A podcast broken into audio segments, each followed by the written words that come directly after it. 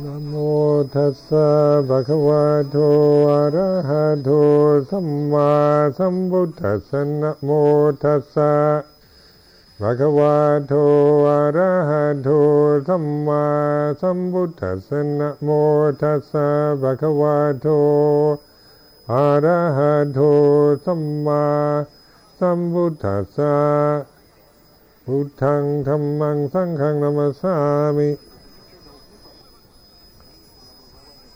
So today you had the, the opportunity to talk to each other, and then you can contemplate the result of that, having spent the past week not talking, and then at the meal time, I assume, I wasn't here, you were, you were talking, and then I heard you at tea time.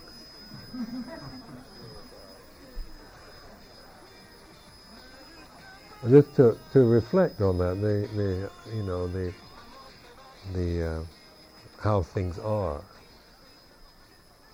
Nothing wrong with it, is there? It's just the way it is, and uh, so that we get to see like like talking uh, it tends to stir the mind up.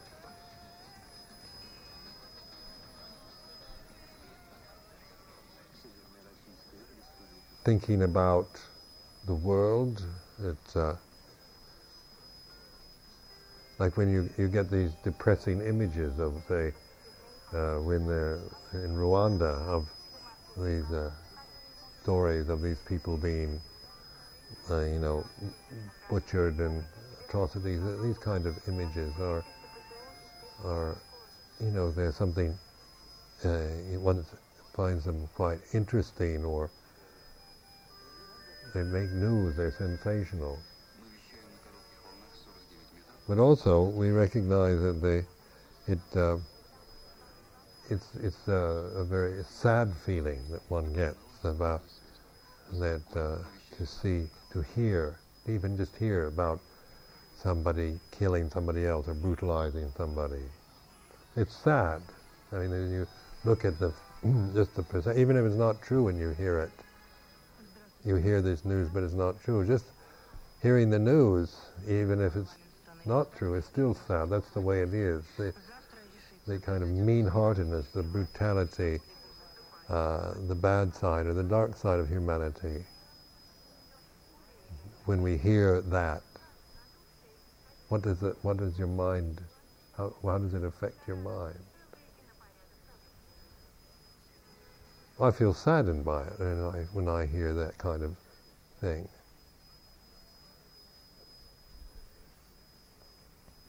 Even though I don't know one Rwandan, I don't think I've ever met one in my life, never been there. Yet one can understand that, you know, the, the, the uh, how, you know, that possibility is present in all of us uh, for brutality.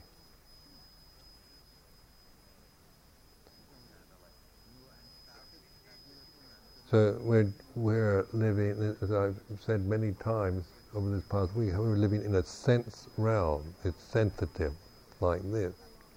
Things affect us. A tone of voice affects us. That's when somebody says something in a, in a kind of cold, chilly tone of voice. You, you feel it. Somebody says something in a kind of glowing, warm, friendly voice, you feel that. It feels this way. And so this is what sensitivity is, is about. we feel everything. We have like, like all our, we're kind of uh, very vulnerable creatures that live in this, on this planet. And we're, we're exposed to all kinds of things, uh, pleasure and pain and indifferent feeling.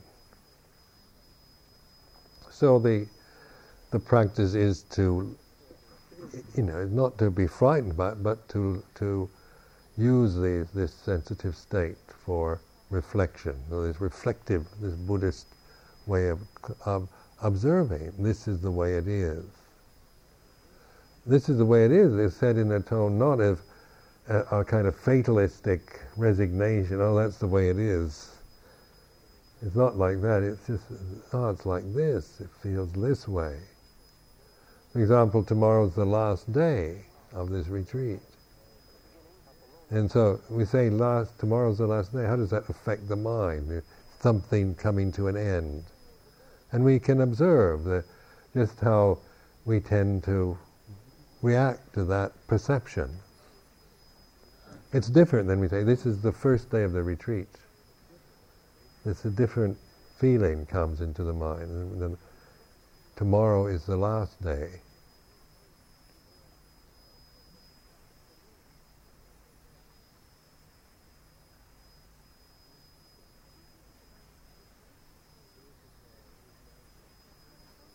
So this is why, with mindfulness and wisdom, we we understand our human state much better, so we can be more careful about it. We're not just kind of unnecessarily creating conditions to be to feel frightened and resentful or greedy all the time. We, other, you know, we, we, we can learn how to see things as they really are. This is the purpose of the of the Dhamma, the Buddha's teachings.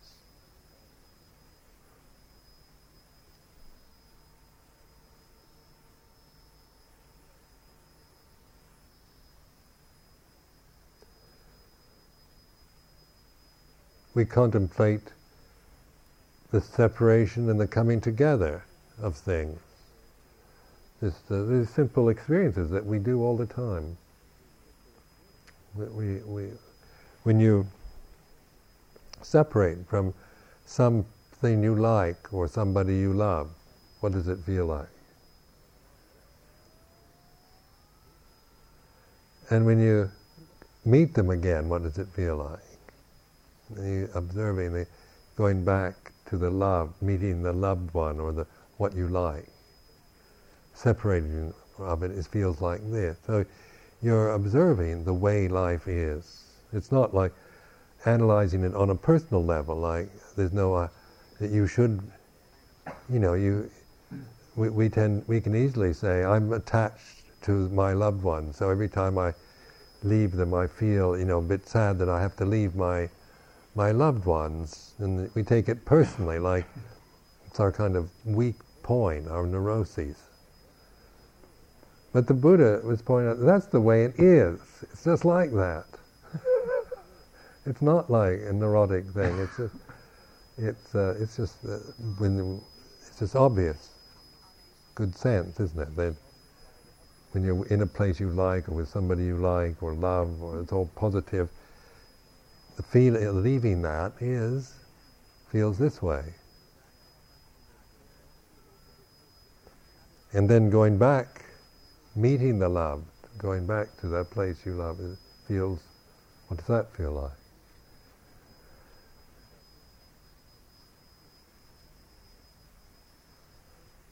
And so you, you, in these instructions on, on, uh, on dukkha, investigating dukkha, the, the, Buddha is saying that the five focuses of the grasping mind are dukkha, which is the, the body, grasping the, the body itself, grasping feeling, this grasping, this, this attachment, grasping perception, grasping uh, thinking, grasping consciousness as self.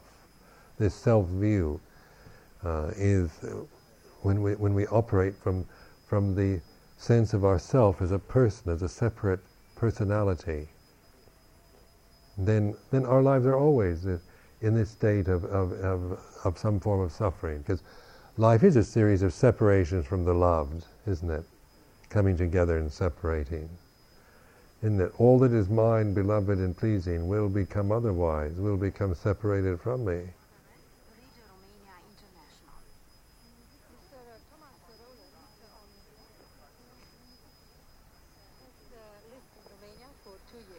To see your parents get old. It's a common, it's what every human being has to do, you, unless you die before your parents do or you die when your parents are still young. but I mean, commonly speaking, we have to see our loved ones get old and sometimes get senile and suffer pain and uh, revert to unbecoming behavior. We see old people sometimes they they they they get juvenile again.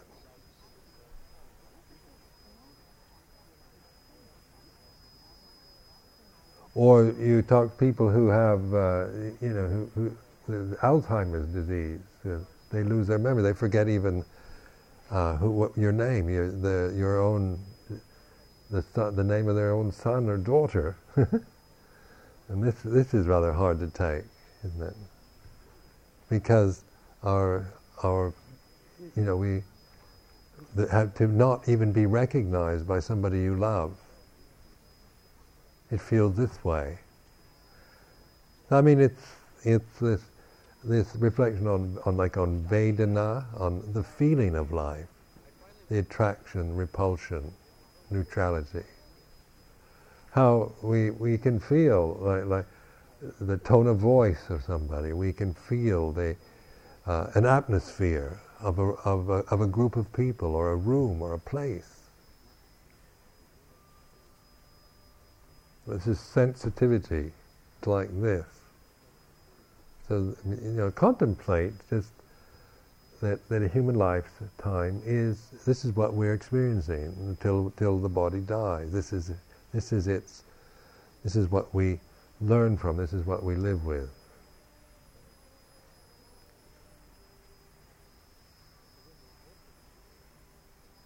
So when we open to this, like, like with mindfulness, wisdom, we're opening to it. When it's, when it's coming from the, when we're involved with the self view, then we're frightened by it. It's, it's too much to be sensitive. You don't want to be too sensitive. It's, you feel so vulnerable and threatened by sensitivity that you, you try to make yourself hard and insensitive. This is very common.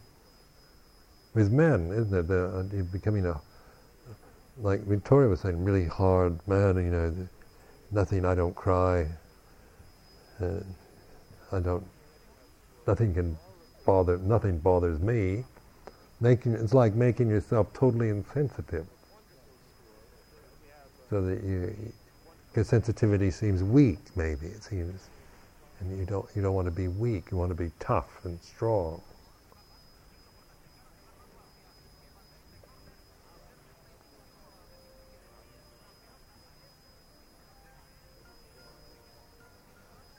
But in terms of Dhamma, then, we, we're, we're, we're welcoming this sensitivity. We're seeing it as not as something to seek to be reborn into again, but it's, it's, the, it's what we have now and what we obviously need to learn from this state we're in, from our humanity, from this planet, from a body that's like this, from the characters we have, and the kind of character or tendencies we have as individuals and so forth. We learn from it this way. It's not like any of us are at any great disadvantage. That there's some people, you know, that uh, can do it better than others. It's how willing you are to learn from the way you are and the way things are. You can't learn from the way I am. Or Ajahn Chah or something like that. You've got, you've got to learn from the way you are. But this is seen the way you are not as me anymore, but as Dhamma.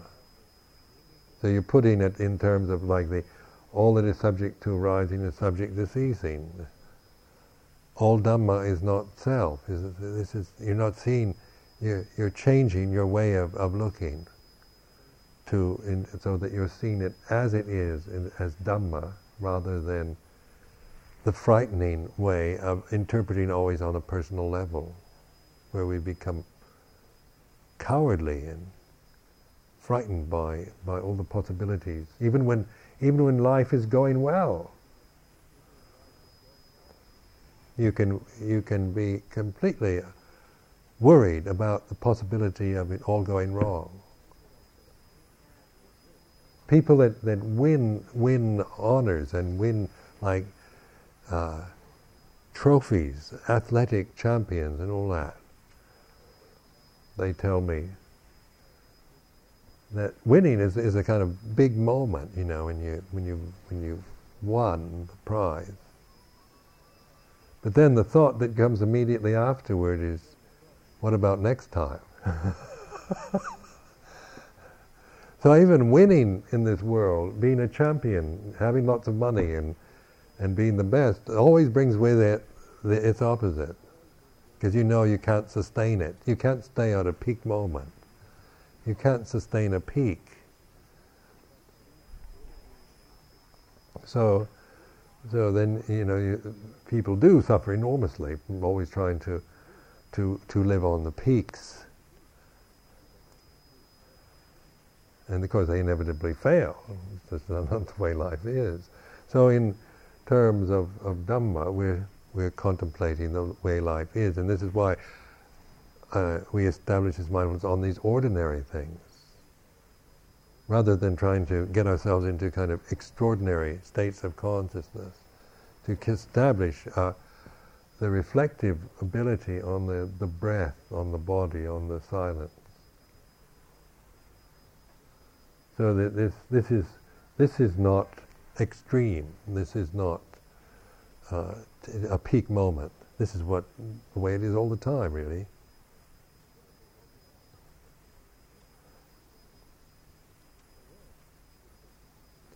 So then, this sensitivity is, is something that we learn from. So wisdom is is is developing. For example, just just experimentation with. Remember in uh, the uh, first year with Ajahn Chah, we in monastic life you have you have uh, your life is very uh, you don't get much luxury or any kind of uh, the the life was very kind of without comforts in the say the, the first years in the forest monastery. And so, and yet you, you know, there was one part of you that uh, really wanted uh, some some form of pleasure. And the, what the, you, you can't have meals in the afternoon. You're, you're not supposed to eat after the mid-noon sun, solid food. But the Buddha did allow things like sugar. You could have sugar in the afternoon. So you could have tea things like drinks, and you can have sugar in them. So, because that is allowed, in, in no other kind of, I mean, there's nothing else allowed uh, that's, that's pleasurable. They allow these kind of bitter fruits that grow in tropical countries. They're not very nice to eat. But sugar, you know, I never, before I was a monk, I didn't notice sugar hardly at all. I would, uh, was completely indifferent to sugar. But when I became a monk, because you're, you're celibate uh, and you're, you're living a restrained life, so that all your lustful desires seem to cathect on things like that you can have, like sugar. so, so it was really amusing to see the monks uh, become obsessed with sugar, and I did this the first year. I just became totally obsessed with sugar, seeing how I could get it. And I remember one time I was trying to, to stop this this obsession. So thought, this is disgusting. I was, you know, a man my age. Uh, I mean, I think about sugar all the time. And I was trying to think about spiritual things. You know have, a, I thought it's ordaining to kind of reach a level, kind of celestial realm or some, some lovely thoughts about life and the universe. Instead, the obsessions are going around the most civ- silly kind of objects. so I went on this fast for a week. And during this fast, I Ajahn Chah gave me a bag of sugar. And uh, he just said, here, take this. And took this bag of sugar. And I remember going back to my little hut and sitting down and then started looking at this sugar. and I thought, I'll just taste it. And uh, I took one spoonful and uh, and then I, pretty soon I just consumed the whole bag of sugar. I couldn't stop it. I just uh, completely. Uh, once I started the, the, the pleasure of this, and so then I started contemplating. That I could take this personally, like I'm a greedy so and so, and this is disgusting behavior, and and uh, you know really look down on myself for doing it. But then I decided to contemplate this. What is there about this situation that that this is happening? You know, so contemplating the the, the, the causes of this this kind of suffering. One thing I began to contemplate that that sugar is happiness. Sweetness. I take some sugar and put it in my on my tongue, and I just let it be there and just feel this this sweetness, and it so, and it's very pleasant. So pleasure is addictive. It we want you this sweetness you want, and when it's gone, you want some more. So, you know, it's just a natural process that takes place. This isn't like a neurotic problem, uh, uh, you know, necessarily. It's just just the way it is. Sweetness is like this. It's it's play, it's happiness, it's heaven. These kind of these kind of images come into the mind. And so when you when you have one one little bit, you want more.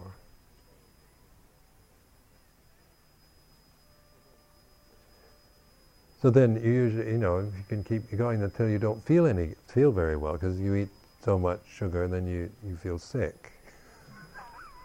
then you've got unpleasant feeling. and then you don't want any sugar. You look at it with disgust. But not for very long, it starts looking good again. then one time, they, um, they had this, they used to have these drinks in the afternoon where you'd go into the kind of meeting hall and and, and there would be uh, this is in the evening and they'd have big kind of kettles. Usually it was some kind of sweet drink like coffee or tea. And and they and and the monks in Thailand when they make sweet coffee, it's really sweet. It's like syrup and tea. It's not just like little half a teaspoon in a cup. It's like syrup.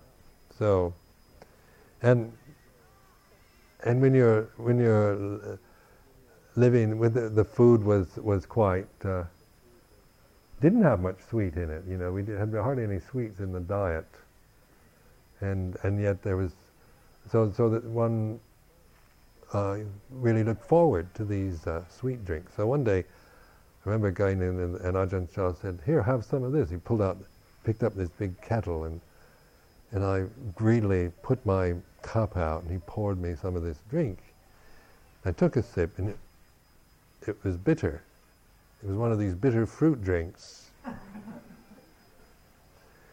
and, uh, and, and he was watching me, and I could see, you know, that, that I was, I was, I was just feeling this, this, I didn't want to have another sip. Because bitterness is like that, isn't it?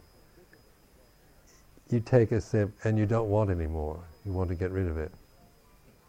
And so that's just the way it is. just contemplating this and, and, and deliberately doing these things helps you to understand why, why life is the way it is. And it's not just understanding the, uh, intellectually, but actually experiencing the, the pull of, say, sweetness and the aversion to bitterness, just on the level of taste, just on the taste consciousness. So you, this this realm is like this. There's a, these, these, this, this continuous kind of attraction and repulsion that is a part of our what we're living with in this realm.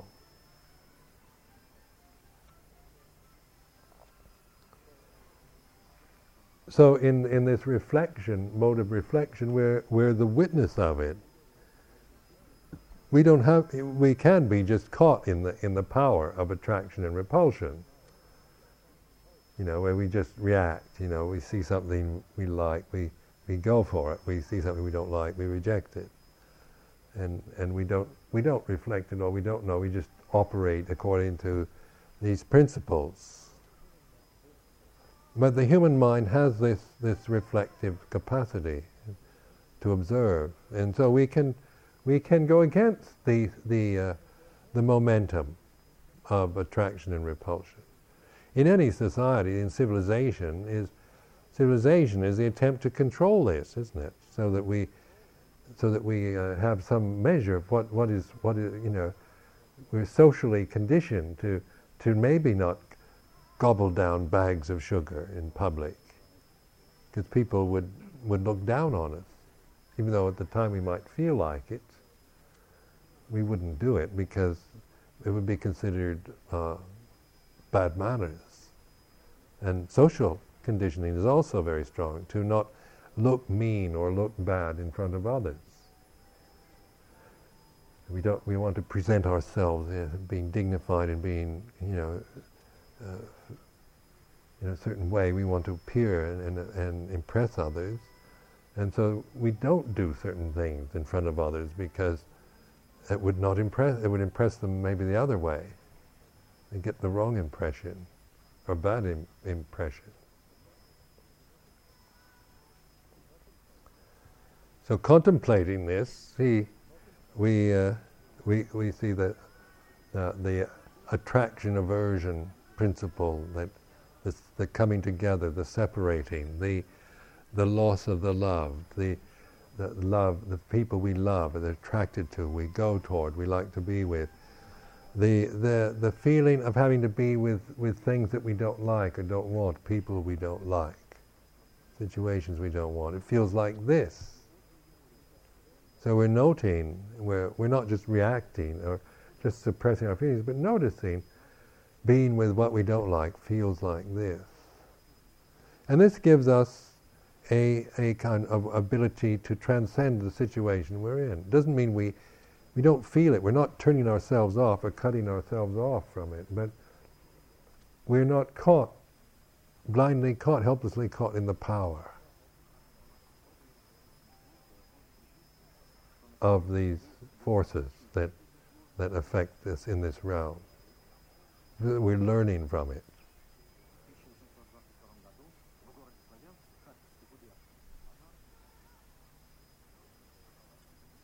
in the there's a, there's a video when the uh, Vipassana teachers or the American most of them American meditation teachers met with the Dalai Lama two years ago in Dharamsala. And there's this nun, uh, a, bhik- a bhikkhuni, uh, who's uh, English, uh, but in, ordained in the Tibetan tradition. And she's trying to tell the Dalai Lama about the, the uh, rotten conditions that bhikkhunis, women, have to face in the uh, as nuns living in India.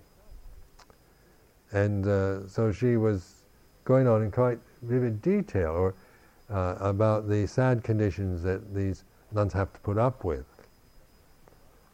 And uh, and the Dalai Lama, after she finished, he, the son, then he started crying. that's an interesting thing, isn't it? To think, I mean, you think the Dalai Lama, you know, would be beyond crying.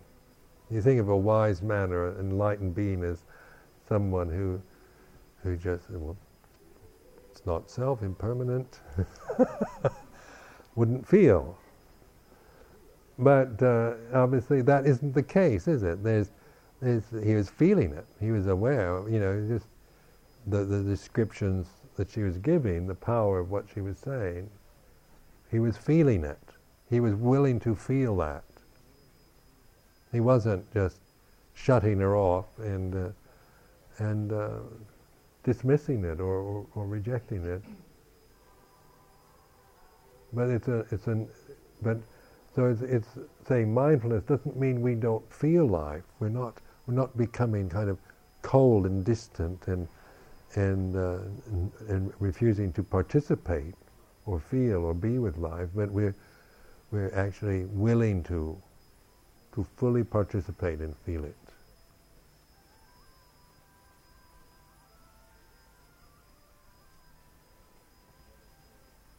another story some, about some Zen master, Japanese Zen master, that, uh, and, and, and, one, and some, some student idolized this master and, and uh, considered him, you know, the ideal Zen master that was that had been fully that was fully attained. So, anyway, uh, somebody died in the monastery, and, and they had the funeral, and the Zen master, when he saw the corpse of this person, he started crying, and really crying hard, wailing, and so the and, of course, everybody was a bit disturbed by this. So the, the student was really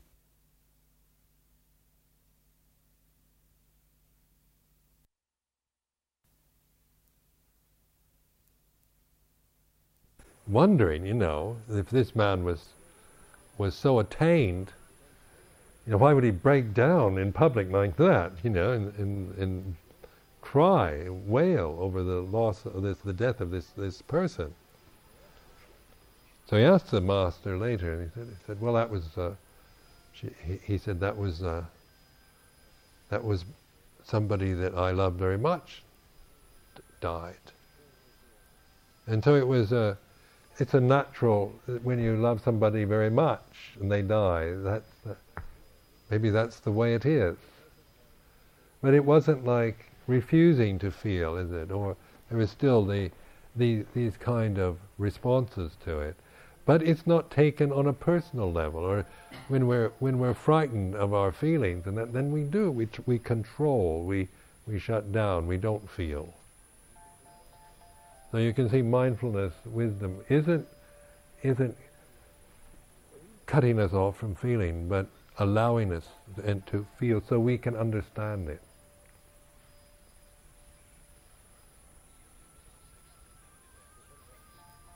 Because sometimes the, the images we have of an enlightened master is somebody who doesn't feel anything. Sitting there completely above it all, beyond all this this stuff here.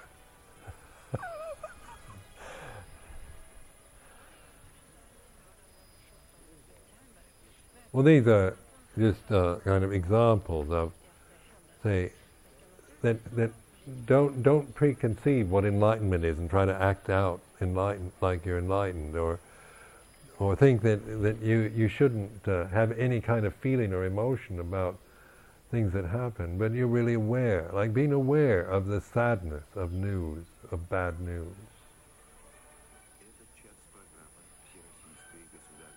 I mean, you're willing to feel feel the, the, the, the feel that where we can just read it in the, in, and not feel anything. Just go, oh, isn't that horrible, and, and then go on to the next item. But I mean, when we're, I mean, we have so much, you know, in, in a society like this with mass media and so many things we, you know, we do, we are kind of bombarded with all kinds of,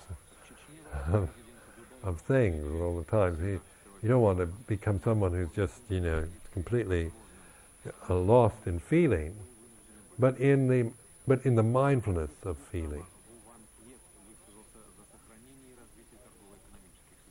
So that we we see the, the like like uh, grief, for example, uh, when somebody you, you know dies, somebody you love dies, that grief is is a natural experience. It's not like a, a, a personal weakness. That feeling. What is what is grief? and it is. It's just that. Is that when somebody you love dies, it's uh, somebody something you like is is taken away from you or lost. It's like this. It's this way. So you notice it, like like tasting what what is what is sweetness really like in the sugar. What is grief really like? And so these things are all bearable. We can bear with these things. These these are, this isn't suffering. This isn't dukkha. Until we start reacting to it in terms of liking, disliking, and, and, and getting lost in, in the, the old habits, reactions to this sensitive state. then we create suffering. When we can really do this, then we are we're liberated from the the uh, we aren't making karma. We're not we're not attaching to anything. So we're letting things flow in our lives. The, nat- the law of the conditioned realm is all that is subject to rising and subject to ceasing. We're letting things arise, cease, arise, cease, but we're not hanging on. We're not trying to change the pattern. We're, we're able to flow with that, with that natural pattern, that which is. So in, in this, this mode of mindfulness, awareness, we're developing that, that kind of strength and knowledge, the truth of the way it is, the Dharma.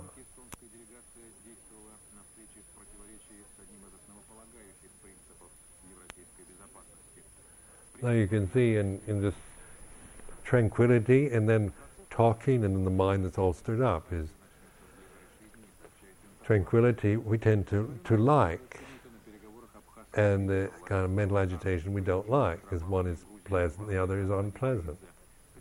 So you can, but trust in being the one that's aware of this rather than wanting to become someone who's tranquil and then feeling annoyed at yourself because your mind's agitated. You see what I mean? If we can, we your refuge is in the awareness of tranquility and agitation, not in taking refuge in tranquility. And then tranquility is easily disrupted, so it's not a very stable refuge. You can easily destroy somebody's tranquility. just by a tone of voice. I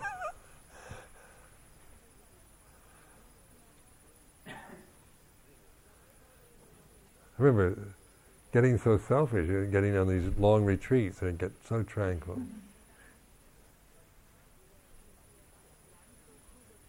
And then, then somebody uh, do something, make a noise or something you can feel so so uh, averse to somebody who is who is, might have a cold or something,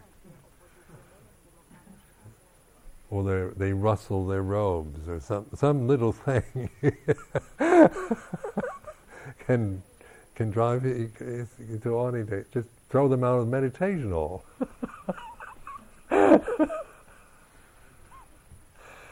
because you, you, you're sitting there kind of fully enjoying this tranquility, not mindful of it, but just indulging in it. and, and then, and then so, something annoying happens, and you you you can feel this real anger, like wanting to kick them out of the meditation hall. I mean, you realize the attachment we have to, to, to refinement and, the, and how when, when we get it, when we get tranquil, we just I want to keep it. But keep in mind, the refuge isn't in, in that. That's not, that's not your refuge, but in that way of seeing it, seeing it in terms of Dhamma. All that is subject to arising is subject to ceasing. And to see anatta, keep keep. What what am I really then? If I'm not this body, if this isn't me, is this body really me? And so, not you have to believe that your body's not you, but question it, you know, and, and really contemplate this this this physical body as if it's if it's really mine why won't it, uh, why can't I make it do what I want? And why can't I say, don't grow old? It still grows old, no matter how many times I tell it not to. Or, you know, when you think of it, you think of this body knows what to do. You know, like when you eat your meal, you eat your food, all you have to do is put it in your mouth, swallow it, and the body knows what to do with the rest of it. Just think if, if the body were really ours, we'd have to spend the whole day trying to find the right places for this food to go.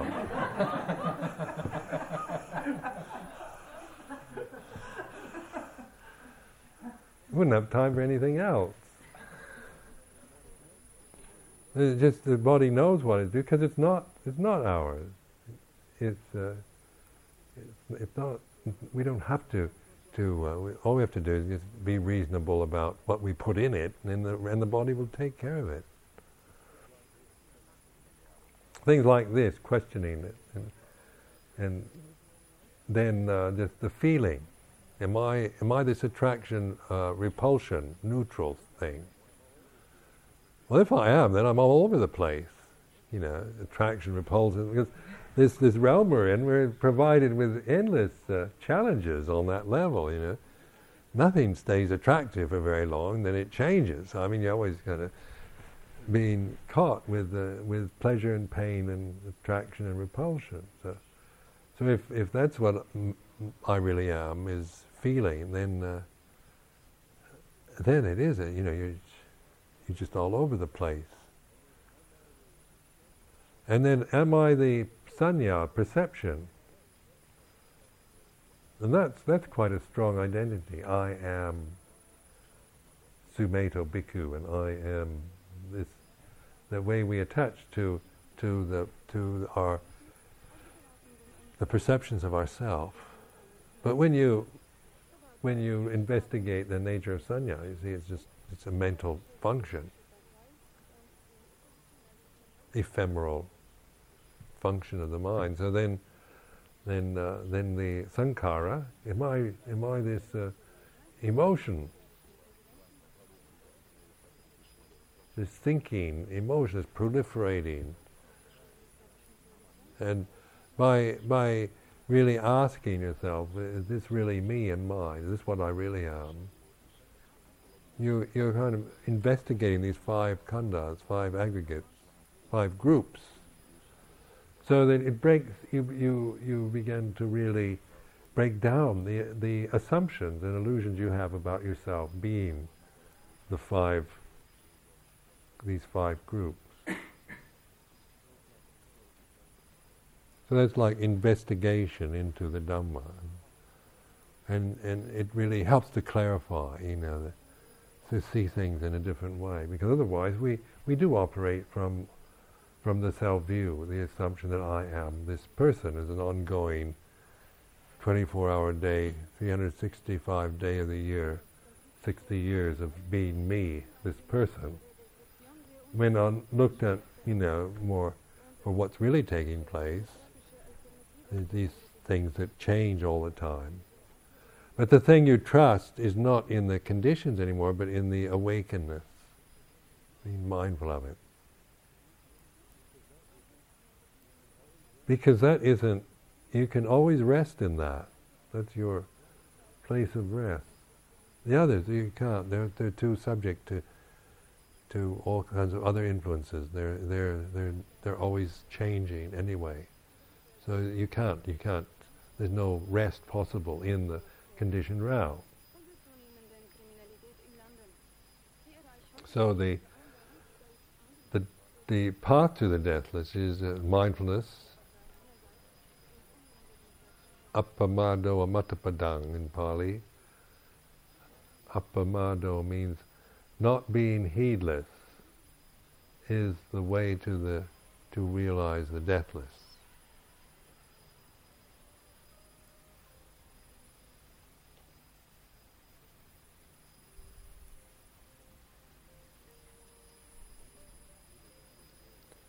And in Buddhism, these words like investigation, looking into, insight, is very important in, in this, this form. That, you know, it's like really giving you an opportunity, kind of encouraging you to, to look into life, to, to investigate it, not to be just operating from from uh, the conditioning, conditioned mind. Just stuck with what you got when you were from your parents and your culture, and, uh, and then kind of go on with that. You, we can actually get really get free from the conditioning of the mind.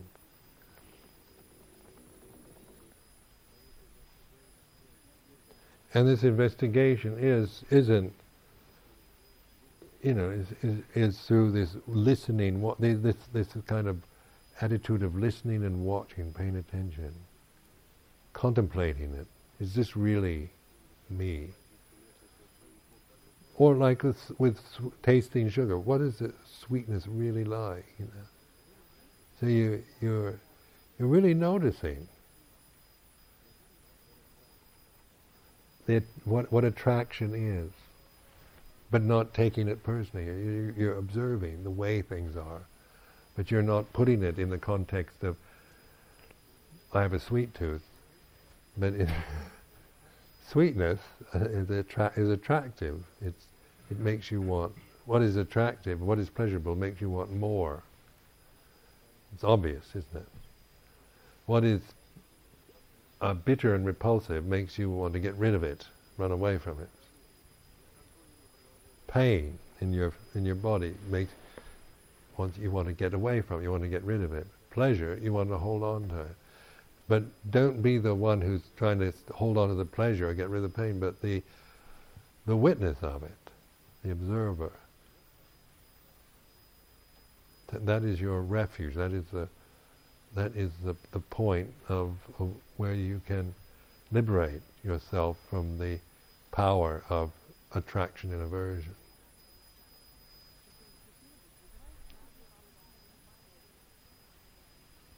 So that's enough.